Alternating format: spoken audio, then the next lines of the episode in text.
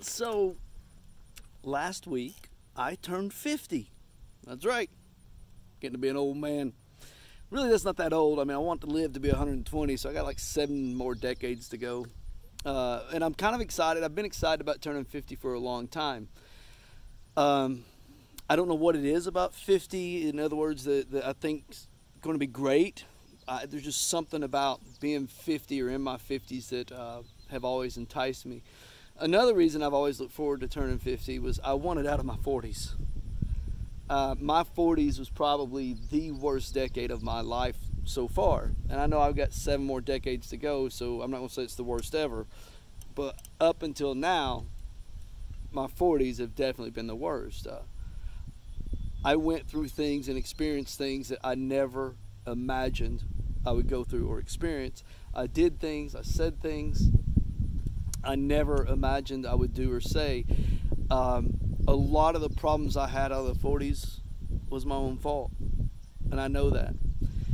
And the month or so leading up to turning 50, that weighed heavy on my heart and it weighed heavy on my mind. I, I, I entered into this dark wilderness where I was just wandering around in regret, wandering around thinking, I'm not worthy.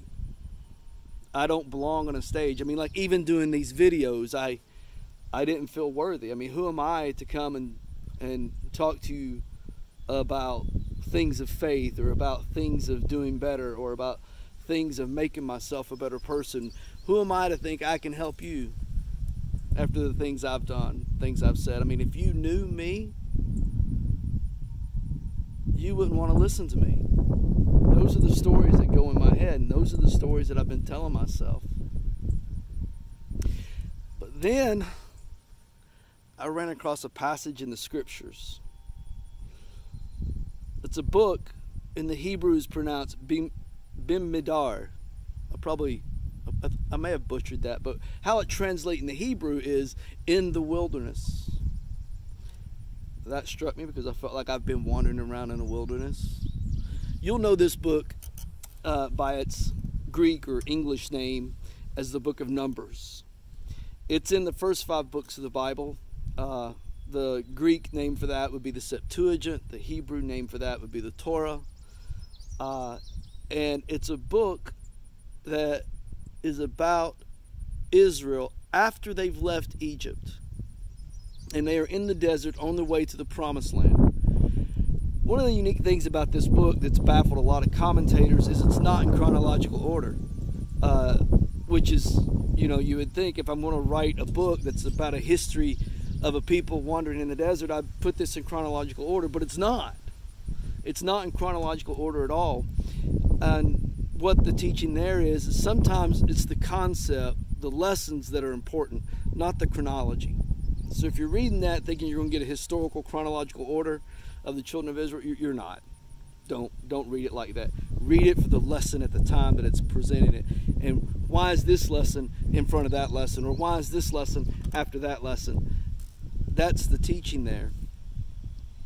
The passage I came across was in chapter nine, and God has come up to the Moses and Aaron, and He's instructed them to prepare to celebrate the Passover feast. Now, if you remember, the Passover feast was something that they did just before they left Egypt. The Passover feast was them saying, not only to God, not only to themselves, but as a nation, they were saying, We no longer accept the gods of Egypt. We no longer accept the life that we lived in Egypt. We are a different people. We are a people who's going to follow the one true God, not the pagan gods, not the idols, not the myths, not any of those things. We're going to follow God. And so they sacrificed that Passover lamb, which that Passover lamb, um, if you didn't know this, I've shared this in a previous video, but that lamb was not a sin sacrifice. You see, that lamb was a representation of a god named Ra. It was an hum, it was an earthly representation of the god Ra.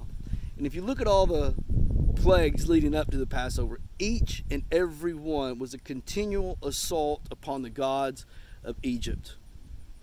And when God told them to sacrifice this lamb, he made them do he told them to do it in a very public way so that anybody walking by even roast the lamb whole so that when somebody's walking by and they see it they know exactly that the god's the, the god ra's earthly representation has been slaughtered by the people of israel and offered to their god it's a beautiful beautiful thing so anyways back to this passage Moses is instructed to tell them to do this. And so they're preparing for the Passover feast. Well, then this group of people came to Moses and they're like, hey, according to the rules, we can't partake in the Passover because we are unclean. Why should we not be allowed to partake in the Passover? Now, Moses could have very easily said, hey, rules are rules. Sorry. But he didn't. Moses was like, Hmm. It's a good question. Why should these people who have left the gods of Egypt, turn to the one true God, have entered into this journey into the promised land with us, why should they, because they are spiritually unclean, why should they not be able to take part in this annual feast that identifies us as children of God? So he says, you know what? It's a good question. Let me go up. I got a, something flying near me. It was a bumblebee. They're harmless. Uh, it scares you though when it touches you. Anyways, he says, "Let me go hear from God. See what God says." So he takes this to God and he he presents the question to God, and God says, "Huh? You know what? They're right. They're right. Tell you what, give them one month. On the 14th day of the next month, after they've made themselves clean again, gone through the ritual of purity again, they can celebrate a second Passover. Now, this uh, second Passover is still celebrated today. It's called Pesach Sheni, which means second Passover, which means another chance, which means there's a valuable, beautiful lesson here. And that lesson is that God is a God of another chance. Have you ever thought about that? God is a God of another chance. Yeah, I've messed up. Yeah, I've done things that I found myself to be unworthy, and by all stretch of the imagination, I shouldn't even think that uh, I, I, I, I'm deserving of another chance. But I'm just, I'm just a mere human. The divine it says, I am patient, I am merciful, I will give you another chance. Isn't that beautiful? That if I am willing to heal myself, if I'm willing to do the work to make right the wrongs that I've committed, if I am willing to turn back to God, God accepts me. God accepts me.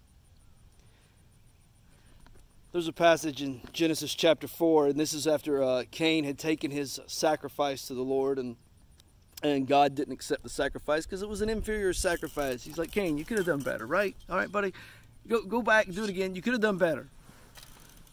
And Cain's upset. So in chapter 4, uh, verse 6, and the Lord said to Cain, Why are you distressed? Why is your face fallen? Surely, if you do right, there is uplift. I'm going to read that again. You want to write this down? Surely, if you do right, there is uplift. But, but, if you do not do right, sin crouches at the door. Its urge is towards you. Yet, so he gave him a but, and then he says, Yet, you can be its master. Now, this is Cain. You know, he later goes on and kills his brother. He, uh, his descendants become the nation of Canaan. They're like mortal enemies of the nation of Israel later on. But God gave Cain a choice. Yeah, you messed up, but you can do better. But if you choose not to do better, eh, things won't turn good. Yet Cain, you can be the master of your choices. You can heal yourself. You can do these things.